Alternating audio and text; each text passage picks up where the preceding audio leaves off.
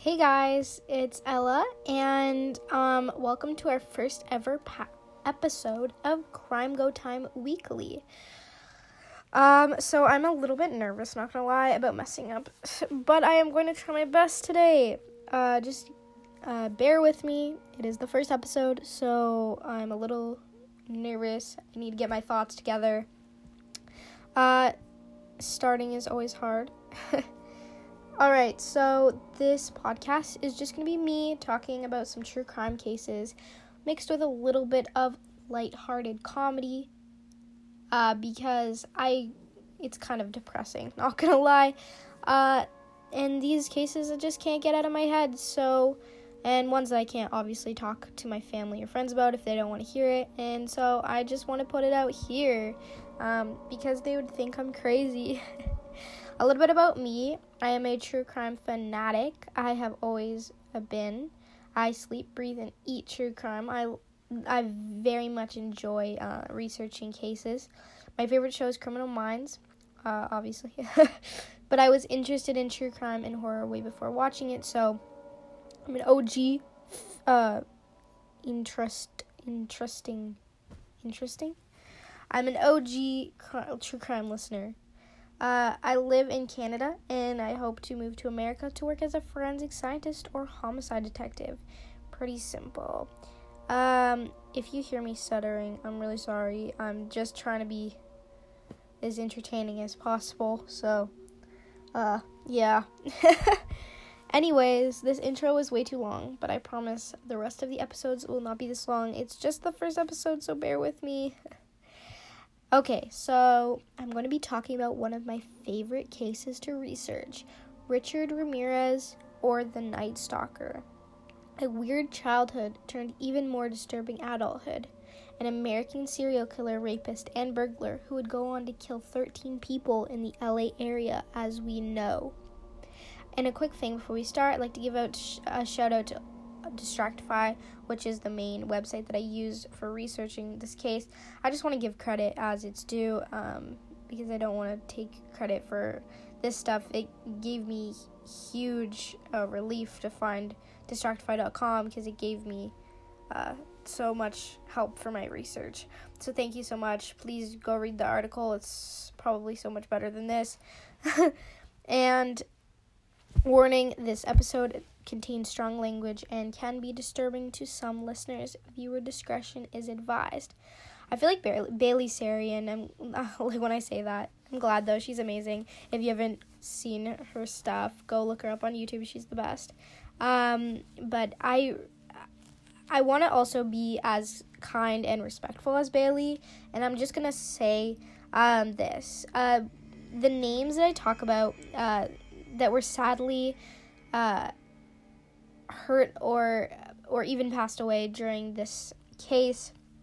I'm really sorry, and to the families that uh, I'm going to be people of I'm going to be talking about. Like, I'm. It's not supposed to be disrespectful in any way. It's purely interest and, um, in yeah, like an interest in true crime. Like, I am not trying to be disrespectful at all. Just trying to be respectful to those people that may not want their in their names out there. Uh, but this case has been talked about uh, many times, so I'm pretty sure that it's okay. But just saying to that, just to be respectful. So, Richard Ramirez. Richard Ramirez was born in El Paso, Texas on January 29th, 1960. Oh, that's a leap year uh, to his mother and father, Mercedes and Julian Ramirez. Richard is the youngest of five children. All of his four siblings, Robert, Ruth, Joseph, and Reuben, all ours, er, er, er, were born with health defects due to the chemical fumes at a boot factory that their mother worked at, actually. Which is interesting. That could be something that happened to Richard. That's Interesting. Richard's father was a strict cop that in turn laborer for the Santa Fe Railroad. The terrible temper, which sadly often resulted in physical abuse of the five kids and Richard's mother. When Richard was two, a dresser landed on his head, causing huge forehead lacerations And at five, Richard was knocked actually unconscious by a swing and then diagnosed with epilepsy and then had epileptic seizures after that. After that, Richard was said to be different, quote unquote, different. It's easy to say that Richard uh, got hurt a lot as a kid, I guess. At 12 years old, Richard became close with his older cousin Miguel, who showed him Polaroids he had taken of various women he had brutally beat, sexually assaulted, tortured, and mutilated. Richard was said to be sexually aroused by these images. This obviously left an impact on Richard, seeing this at such a young age, obviously.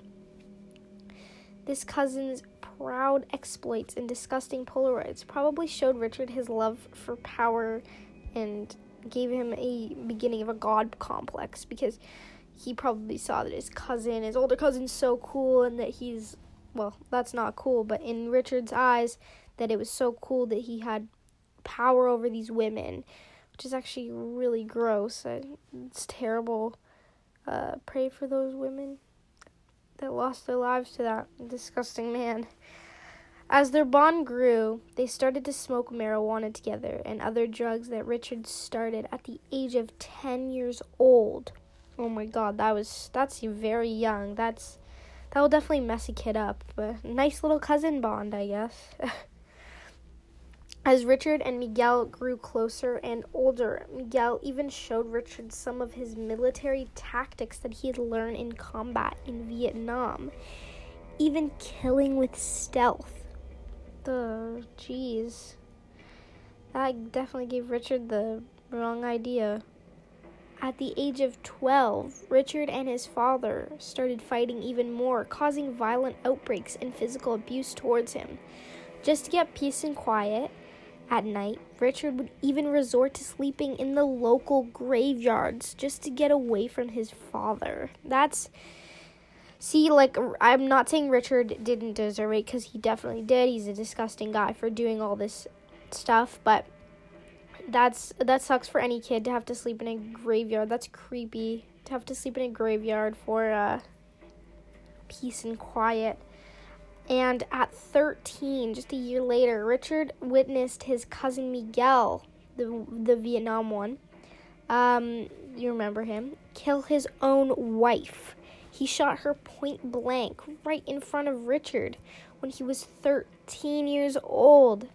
And the blood was said to splatter on Richard's face. That's not good towards Richard. Like 13 year old. Yeah, your mind isn't even done developing until what age? 25 like oh my god. And also him doing drugs and apparently he got really bad with drugs. Like just starting that at such a young age that's definitely going to screw you up. Miguel actually was deemed not guilty by reason of insanity and sent to texas state mental hospital where apparently richard's and miguel's relationship actually continued and remained close. So they actually like still he, I think Richard went to go visit him. Richard continued having brutal fantasies of rape, forced bondage, and all around violence. So it's just growing stronger, his fantasies. Uh, while in school, Richard Ramirez got his first job at a local Holiday Inn. As Richard's fantasies strengthened, he got weaker. Okay.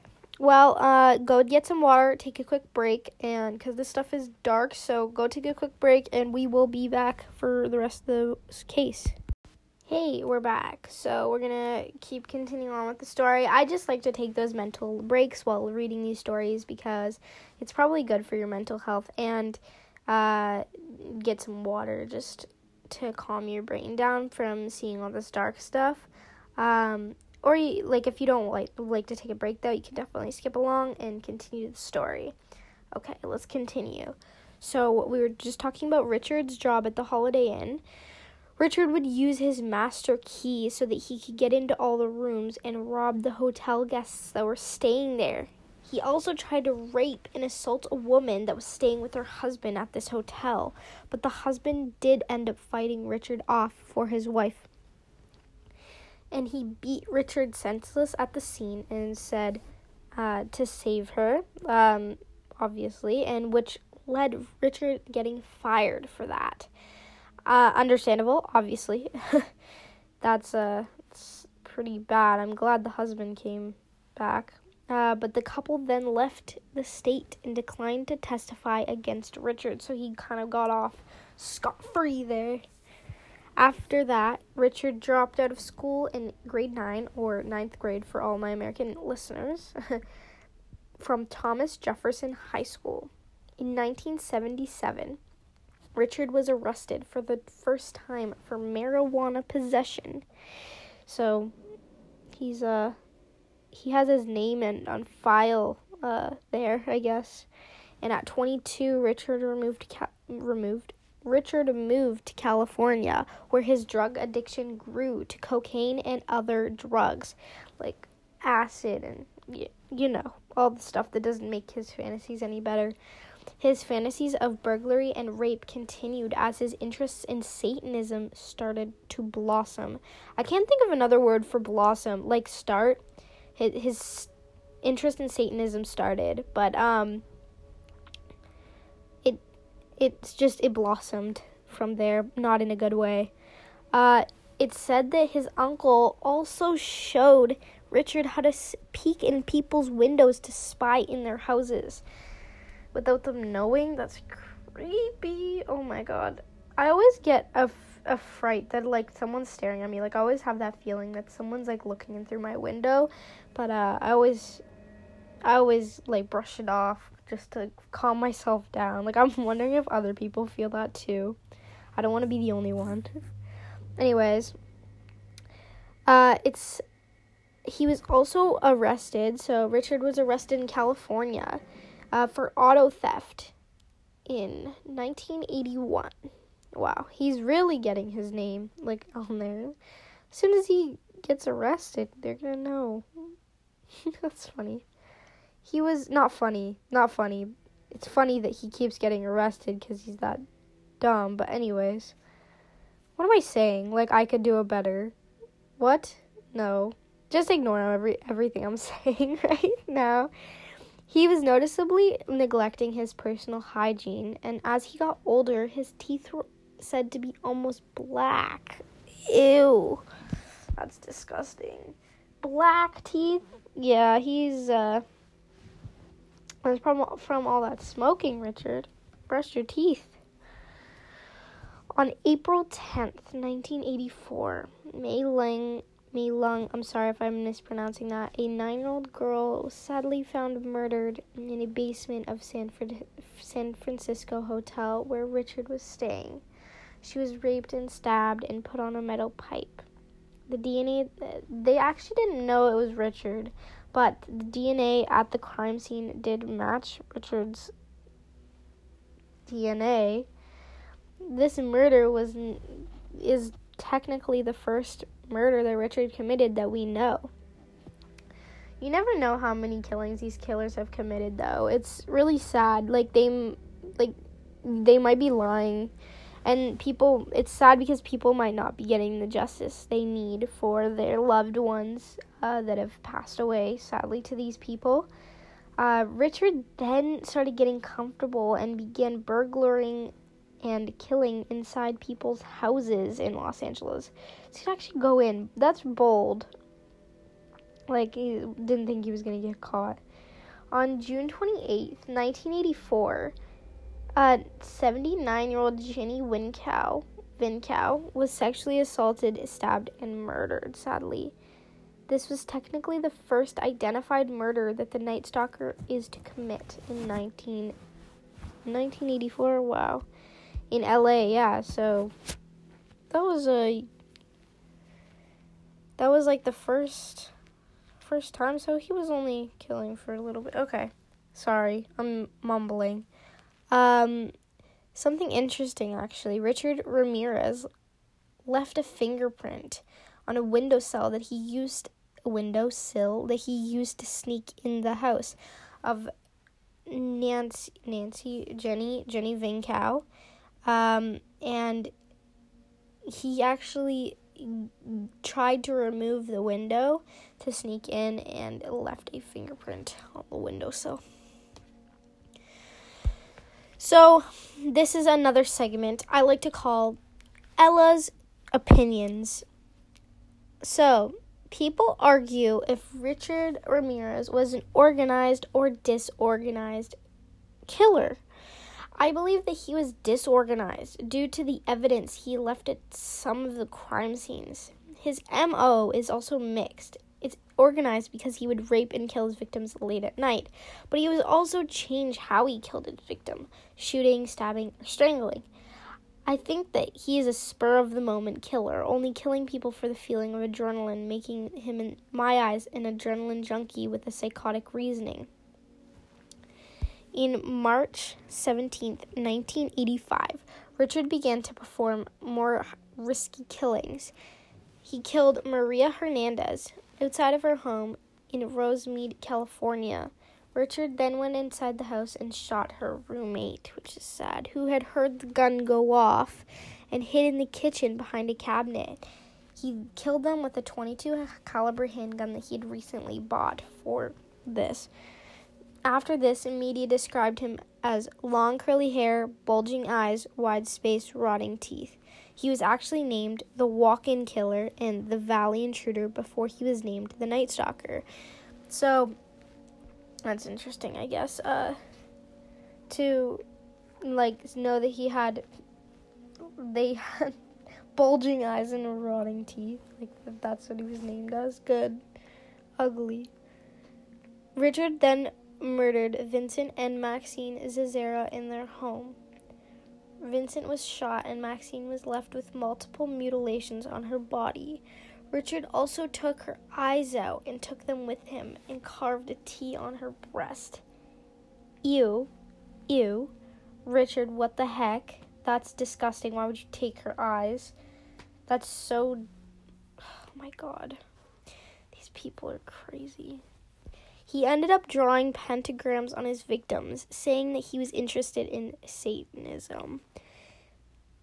He then went on to kill 10 more people in the Los Angeles area, leaving almost no evidence left behind except for little things, DNA, and pentagrams on the crime scene. So, actually, he went to kill more people in San Francisco after he went on a little vacation there, I guess. And then he came back to LA and actually attempted to come into s- someone's house. And so at this point, people knew that there was a serial killer out there. He was named the Night Stalker, and it was some one of his like later um, killings. And so people were closing the windows, you know, keeping precautions, doing precautions just in case. And actually, this boy had heard someone outside of his window uh, at night before he went to bed. Glad that kid was up. And he had ran to his, he had heard it on the news that obviously there was a serial killer. And he had ran to his parents' room and he said, We gotta make noise. And they started jumping around and they turned on all the lights, made noise. And luckily, Richard got scared and ran away, which is interesting. Uh, wow, he that kid's smart, and so as apparently he was pulling away, Richard obviously took a car from one of his victims. Uh, I think he auto auto theft. What is that called? And he actually was driving away from this kid's house, and this kid, uh, he took out his notepad little notepad and he started writing down a partial license plate. And that really helped the police. So, thanks to that kid, I think his name was James, thanks to that kid, I'm really glad that he got to help in that investigation because without him, they probably would have been a little bit uh, farther behind catching him, and they would have put more people's lives at danger. Uh, he also left a uh, shoe print out someone's garden bed, and that is actually the reasons that they caught him. Wow. They caught him um, on August 31st, 1985, which is actually my birthday, August 31st. Uh, so that's cool that he got caught on my birthday. Screw you, Richard. Um, he got caught on August 31st, 1985, when he tried to uh, escape. So at this point, all of his uh, mug shots were everywhere, so everyone knew what the Night Stalker looked like. They were just kind of looking for him at this point. And Richard wanted to escape back to El Paso, um, and he tried to get on a bus, but then he saw all of his mugshots and then he got nervous. And he tried to go to East LA, which, if you didn't know, is a kind of a sketchy neighborhood. It's not really the best neighborhood. Um, but he ended up trying to steal a car from this woman, and everyone in the neighborhood got out and saw who it was. And this man brought his sons, his two sons, and they beat the crap out of Richard Ramirez. So Richard then, I guess, like, got arrested. Wow. He got arrested. Wow, that was like really vague. He got arrested and put in the back of a police car.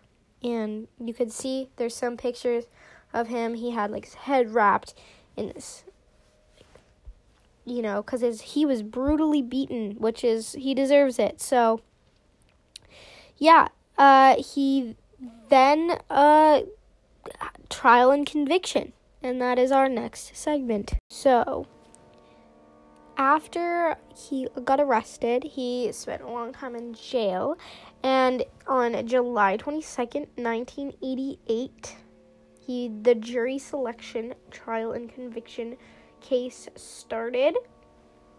And on September 20th, 1989, he was found guilty in 13 counts of murder, 5 attempted murders, 11 sexual assaults, 14 burglaries. Jeez. He was sentenced to die in California's gas chamber on November 7th, 1989. And yeah, his criminal trial was the one of the longest ones in history nearly 1,600 prospective jurors were interviewed. More than 100 witnesses testified, and while a number of witnesses had a difficult time recalling certain facts, four after 4 years later after the crimes were committed, ones were certain the identity of Richard Ramirez. So, on August 3rd, 1988, the Los Angeles Times reported that some jail employees heard Richard Ramirez planning to shoot the prosecutor with a gun, which Ramirez intended to have smuggled into the courtroom.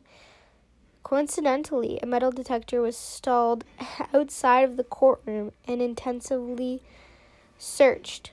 Everyone was searched before they went in. Um, yeah, and they were really worried that Richard was going to shoot uh, someone. The jury was terrified. Yep, it was. Uh, I bet that that was really scary, like being on trial with this terrible, terrible person. Like you can see in the the videos and the pictures of Richard on trial, he looked like like annoyingly happy and he just looked really content with what he's done. He used to carve pentagrams into his hand and he used to just smile at everyone and, and wave his long bony fingers at people, you know, like teasing them. And I think that that's disgusting. Um, by the time of the trial, Richard had so many fans and letters. He actually had, like, oh my god, he had so many fans. It was it, that's kind of weird. Uh, his his favorite fan, editor Doreen Lioy, wrote him nearly 75 letters during his incarceration. In 1988, he proposed to her, and on October 3rd, 1996, sorry, they were married in California's San Quentin State Prison. Lioy has stated that she will commit suicide when Ramirez is executed. So, she said that she would commit suicide when he was executed, and he, uh, yeah, she was, uh, she was definitely interesting. I think those those people that were mar- that will marry serial killers, they're evil. They're either two of the one of two things. They're either really prone on fame, they don't believe it, or you know they have hy- hybristophiliac. Pretty sure it's called just when you love someone that has committed crimes.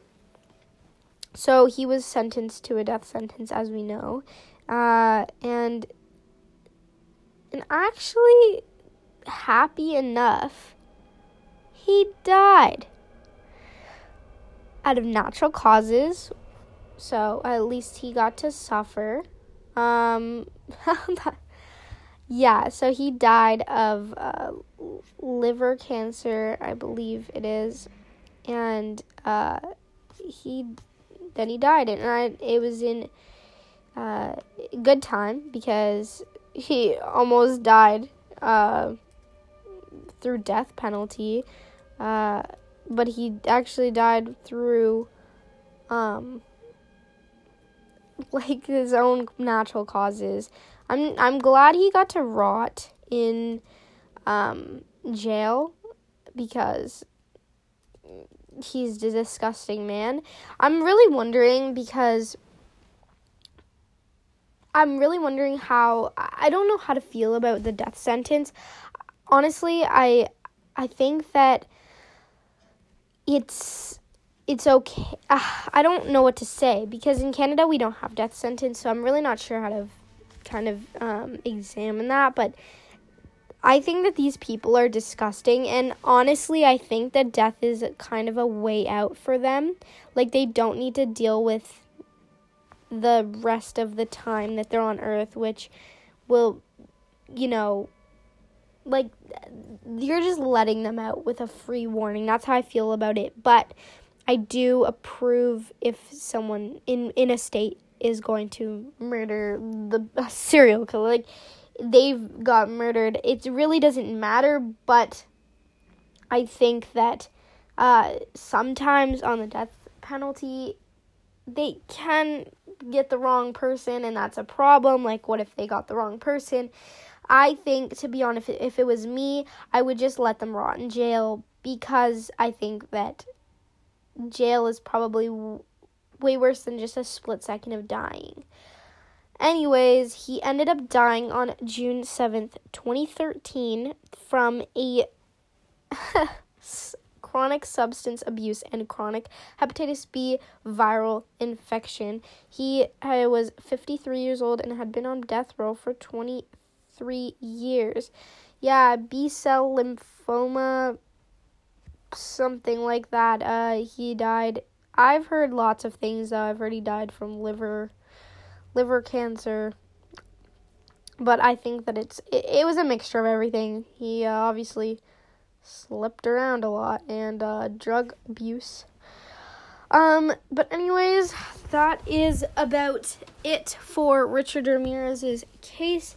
He um uh, he's dead now, uh, but it's really creepy to think about that I was around the same uh time as him. Like I was alive at the same time as him, which is really creepy. I don't want to think about that. Like, uh, but I'm glad he was incarcerated, and I'm glad that he uh got to live at least like 23 years on uh, death sentence and in jail um, because he definitely deserved it. He what he did was absolutely heinous and disgusting and he didn't even spare children and I'm not saying like you like it's okay to kill adults but like he didn't spare children, which is like when you see those type of killers, you just oh no, that's even worse. Like, anyways, um, I I think I'll do podcast episodes every week, and uh, I think next week is going to be a cool episode. Uh, yes, you should definitely tune in. I might even have a guest um, on my next episode. Uh, please comment some things that I should talk about. Uh, like if you want to talk and get me to talk about any serial killers or any cases that you'd like me to talk about. I said that twice. Uh, but yeah, please stay tuned for the next episode. I love to talk about this seriously. So anything really, I will do my research. Love researching about it. Uh, just let me know. Okay, well, uh, I'm going to write my next episode. So have a great day, all of you, and take some time for your mental health today. Take some time, breathe, uh, make sure you're good because we can't have uh, always listening to dark things and, you know, a problem with uh, n- not mental health. Everyone has mental health problems. I'm just rambling at this point, but um, yeah, have a great day and come back for the next episode. Bye.